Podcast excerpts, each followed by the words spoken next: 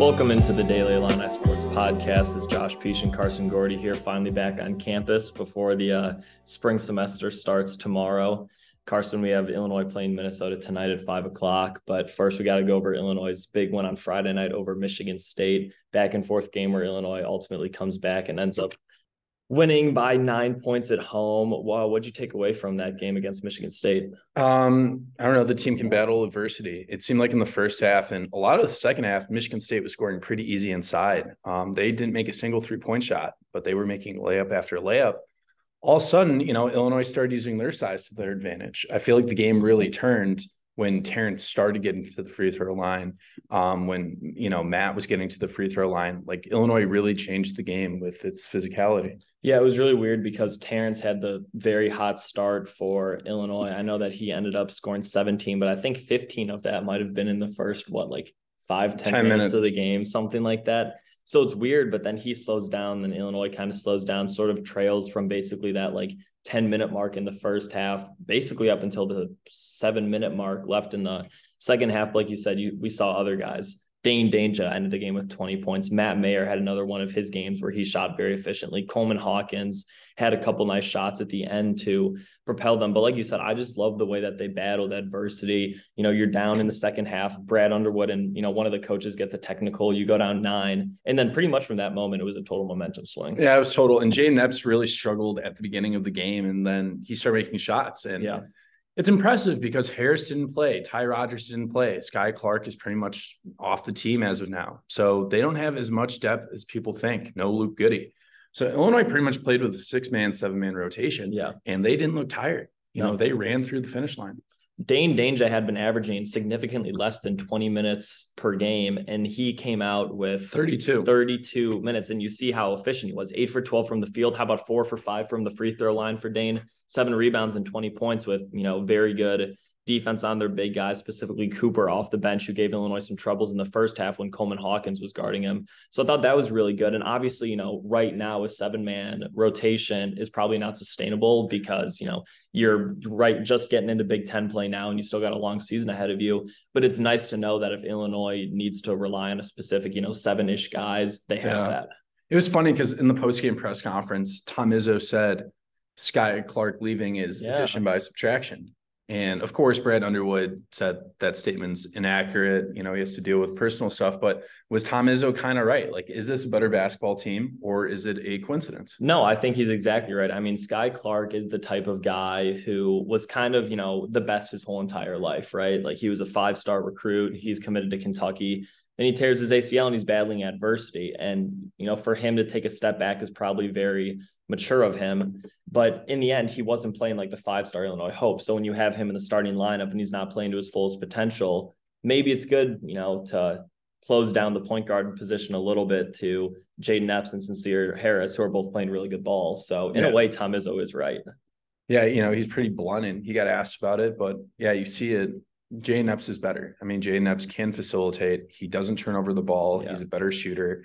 Harris and Rodgers are both, you know, better defensively. Sky Clark really didn't bring anything to the table besides maybe a high ceiling. His only, you know, great game was against Lindenwood, and I, I will give Sky Clark credit. He helped keep Illinois in the Maryland game on the road when they ended up losing. Mm-hmm. He had a big three late in the game to tie it. But other than that, he hasn't made much of an impact. Where you look at Sincere Harris, led the comeback against U C L A with his defense, was great against Texas, and really earned his way into the starting rotation. Yeah. Jayden Epps, on the other hand, he only shot three for ten from the field and one for three against Michigan State for seven points. But he's arguably been Illinois' second best scorer overall after Terrence Shannon. So those two are providing a real impact at the point guard position where, unfortunately for Sky Clark, he just couldn't get it together. No.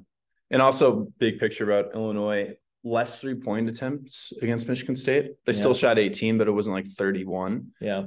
They're better when they go inside. Like, look, Dain Dainja had a really good game. Kind of reminds you of Kofi Coburn. Mm-hmm. You know, when you have a front court guy that can score fifteen, twenty points. Well, Illinois' best offensive game of the year up to this point had been Nebraska, where we talked about it and yeah. we said when they got inside, it opened up their outside game. We saw Terrence Shannon, Jayden Epps, and other guys all getting to the rim. And we kind of saw that too, especially in the second half against Michigan State, where we see – Uh, you know, Terrence Shannon drive a little bit more. Coleman Hawkins even got inside one time. Matthew Mayer, Jayden Epps, whoever it is, it's just so clear that the inside games opens up the outside game. And that's what you know, held them to their comeback, but even more than the offense, holding Michigan State to sixty-six points, like, I don't care how good the roster is, like, any year I think is impressive. To yeah. allow them or to hold them to zero for seven from three is such a huge stat. And they didn't even shoot that many threes because Illinois wasn't going to give them, give them the three-point shot. No. They would let them settle for deep twos, and that's what they did all day. Michigan State was shooting long-range twos. Like we talk about Joey Hauser, you know, in our preview, we said he's shooting forty percent from three. Got to hold him down. He only had two three-point attempts. Tyson Walker had been shooting really well. He only took one three, and though he hit some of them, he was stuck to pull-up uh, deep two-point jumpers, yeah. which is really key on defense. I think that the one thing, you know, looking forward that I, I wasn't thrilled about was A J. Hoggard scoring twenty points. He was eight for sixteen from the field, uh, did not hit a three, but was four for six from the line. But there's this theme with Illinois where they give up a lot of points to six four guards. I've talked about it, like Penn State, their leading scorer was Jalen Pickett, who's six four, twenty points. Demoy Hodge for Mizzou, six four, twenty points. Chase Audage for Northwestern, twenty-one points, their leading scorer. A J. Hoggard, leading scorer, twenty-one points. And now looking into the Minnesota game, like you have Talon Cooper, who's six foot four.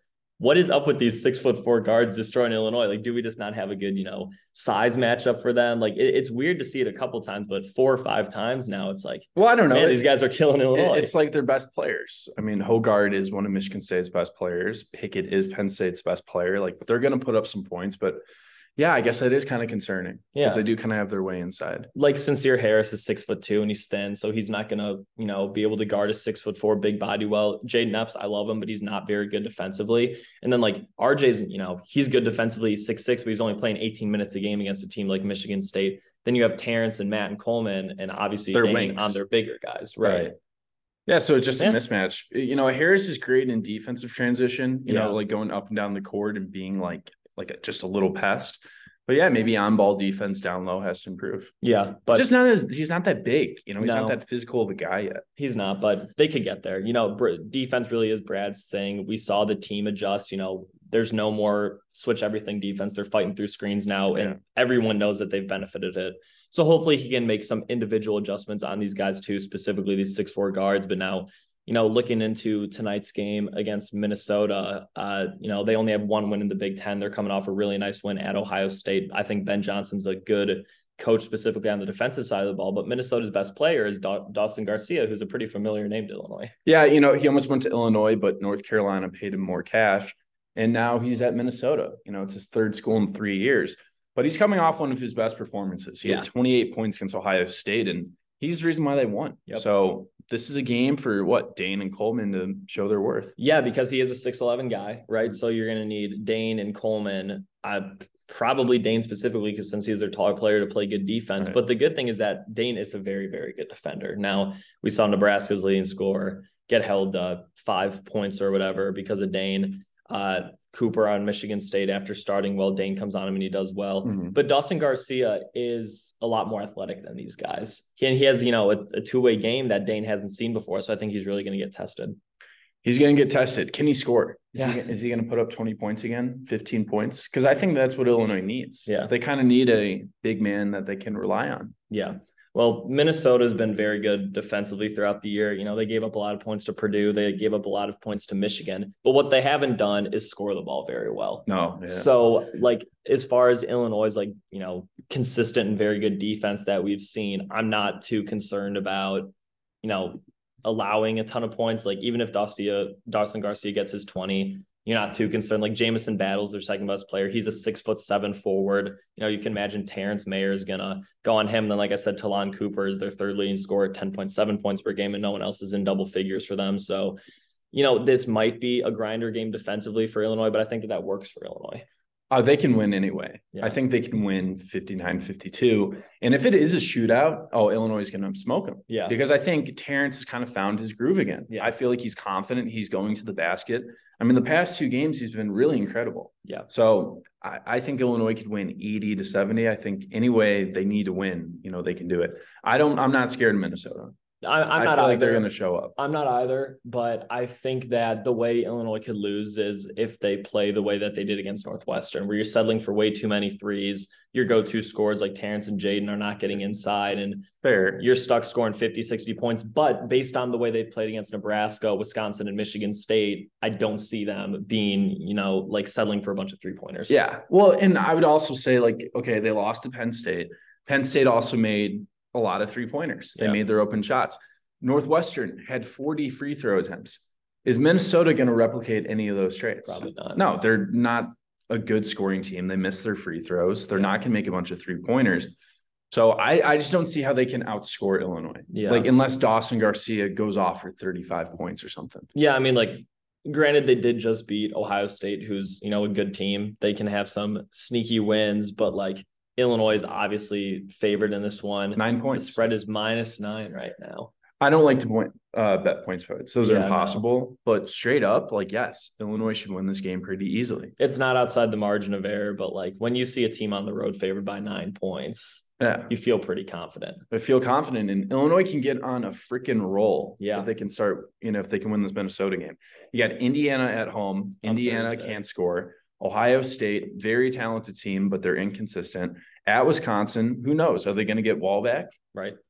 I don't know. Then, so like Illinois can start competing against Purdue. You know, they're only two games out with fourteen games left. Yeah, the rest of the Big Ten is going to look really interesting. Like Illinois is in the bottom half of the Big Ten right now. There are uh, several three. teams at three and three, but the two ahead of them are Northwestern and Penn State because those teams did beat Illinois, but Illinois is eight out of fourteen, the Big Ten. But Purdue already has a loss. Rutgers has two losses, Michigan State three, and those are the teams that are in the top three of the conference. So for Illinois, you got to benefit from this, you know, I don't want to say easy, but very favorable Big Ten schedule that you were given to enter the year. We said it before the season, the first fifteen games, they could go thirteen and two, fourteen and one. Granted, okay, they lost a hot Penn State team. When it really gets difficult is the last five games. Yeah. Because you got Ohio State, Michigan, Purdue to end it. Yeah. But, I mean, yes, you should beat Minnesota. Indiana at home is a must-win. You should favor, you know, from the uh, from number one, having all the hard teams at home, at least once besides Purdue. And two, there are two ranked teams in the Big Ten right now, Purdue at three and Rutgers at It's not a good conference. It's not a good league. You but have it to started off good. From that. But during it did. Like, they were winning their non-conference games. But then, you know, Michigan falls out. Indiana has not been nearly the team that we no. thought after a hot start. Michigan State, you know, they were just on a seven-game win streak. But Michigan State's good. I think Wisconsin's good, but they're without Wall. So yeah. that's difficult. Purdue's legit, and Rutgers is frustrating. Yeah. And Michigan's got pieces. I mean, I, would you really be shocked if Michigan got hot in March? No, of course. Made the Sweet sixteen. Like, like Jet you can Howard. Say what you want about Juwan Howard, but his teams have won in the tournament. And they're talented. I mean, yeah. Jet Howard is a great scorer. I mean, Hunter Dickinson is a force down low. Like, yeah. you can't sleep on Michigan.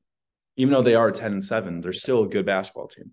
But, you know, like we said, Illinois is three and three in the conference. You'd love to have a couple of those games back. I'm sure that, you know, Illinois fans would say the Wisconsin game, the Michigan State game, if you have those earlier in the year, you probably lose them. So whatever, you got to take what you can get. But like Illinois just really has to continue their intensity defensively. I don't doubt that. And really just build on what you've had with the spread offense offensively, because if you want to, you know, a high seeding, if they want to get back up to that like five, four seeding in the N C double A tournament, they've got to win pretty much all of their fifty-fifty games from this point. They got to win a lot because the Big Ten yeah. isn't strong. Like when you beat Iowa, that's not a ranked win. Like when mm-hmm. you beat Luka Garza, you know, you beat Michigan State, not that sexy of a win, to right. be honest with you. you. So yeah, they have to win the big ones. Because they're also, they're not ranked right now. And we were looking at it earlier. They're twenty-third in the coaches poll, but they're down at thirty in, in the, the A P. In the A P poll. So that means that you basically have to go on a big winning streak a bunch of, against a bunch of unranked teams to try and get into that, you know, top ten, fifteen, twenty range yeah. by the time you're at the end of the season, where you have to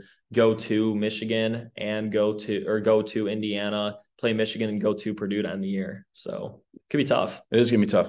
And also try and beat Purdue. Yeah. I mean, Zach Edey still averaging twenty-one points a game. He's a monster. No one can stop him. He's going to win National Player of the Year. He could. He is. You think so? He's averaging twenty-one point three and thirteen point two on the third best team in the country. So he's a junior. Is he going to come back for a senior season? Like, does he have a market in the N B A? Well, you look at guys like Oscar Tshiebwe, right? He won National Player of the Year last year.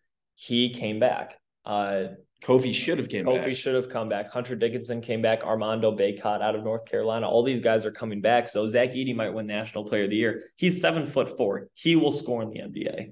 Can he defend? I don't know. Can he move? I don't know. That's what I'm saying. It's like, I don't know, Zach Edey going against, you know, an Anthony Davis, a healthy one or something. Yeah. Like he's going to school. Yeah. You, you, Joel Embiid. Yeah, I don't know. It's going to be interesting because Illinois and Purdue's last regular season game is against each other. It's at Purdue. I expect Illinois, when they play Zach Edey, to do what Ohio State did to Kofi last year, where you bring over Dain and Coleman mm-hmm. to uh, to try and double team Edey, like put you know like put Dain on Edey and then put Coleman on Purdue's worst shooter or whatever, double team with him and try and force him into a bad pass. Because the other thing about Zach Edey, I know he only has a one point four assists this year. He's a good passer too. Yeah. Well, he stands taller than everyone. You know, he's four inches taller than Kofi or whatever, but he plays the game a little smarter. What did Purdue do last year? They got to big? the three seed, and then they lost in the Sweet No, I'm, I'm talking about like when they played Illinois in West Lafayette. I remember, I remember Sasha was making a bunch of three-pointers. They just Jaden Ivey and West Lafayette played the best game of his season. Yeah, and Zach Edey shut down Kofi. Exactly. Or slowed him down enough. It's going to be interesting because outside of Edey, there's no, you know, five-star players on Purdue or anything. No. They just have a very good roster built around him. But Purdue's obviously my favorite to win the Big Ten. They have they one loss be. right now. They shouldn't have lost to Rutgers at home. But like you said, Rutgers is frustrating. That's another team that could be a top three seed in the Big Ten. Yeah, absolutely. All right, uh, should we give a score prediction here for the Minnesota game tonight? Yeah, wrap up. I think they're going to win. I think. Yeah, me too. If they needed to score ninety, they can, but they're not going to need to. So they're going to win like seventy-five to fifty-nine. I was going to say seventy-five to sixty-one, so we're literally right there. Yeah, it's the same. I think they're going to score the exact same that they did against Michigan State, and I think Minnesota's really going to struggle. You know, they might hit some deep threes at the end, or when Brandon Lieb and Paxton Warden come in the game, maybe they'll score a little bit, yeah. But I like Illinois by, you know, they should by win. more than nine. If you lose this one, I know that you've had a good couple wins in a row, but there is it was just making extreme, no sense. you know, cause for concern. If you were to lose this one, is it, it would be the same concern that we've had for a few years. Yeah. You know, they get ready for the big games, but not the little guys like Minnesota. Yep. Like if they lose, there's no excuse. Like it just, what do you do? You can't play down to competition. They didn't against Nebraska. So you hope they don't against. No, they Minnesota. did. They played well against Nebraska. Yeah. All right. Well, that's going to do it for this episode. We'll be back to recap this game and preview Indiana. That one's on Thursday. Thank you everyone for listening. This has been the Daily Illini Sports Podcast.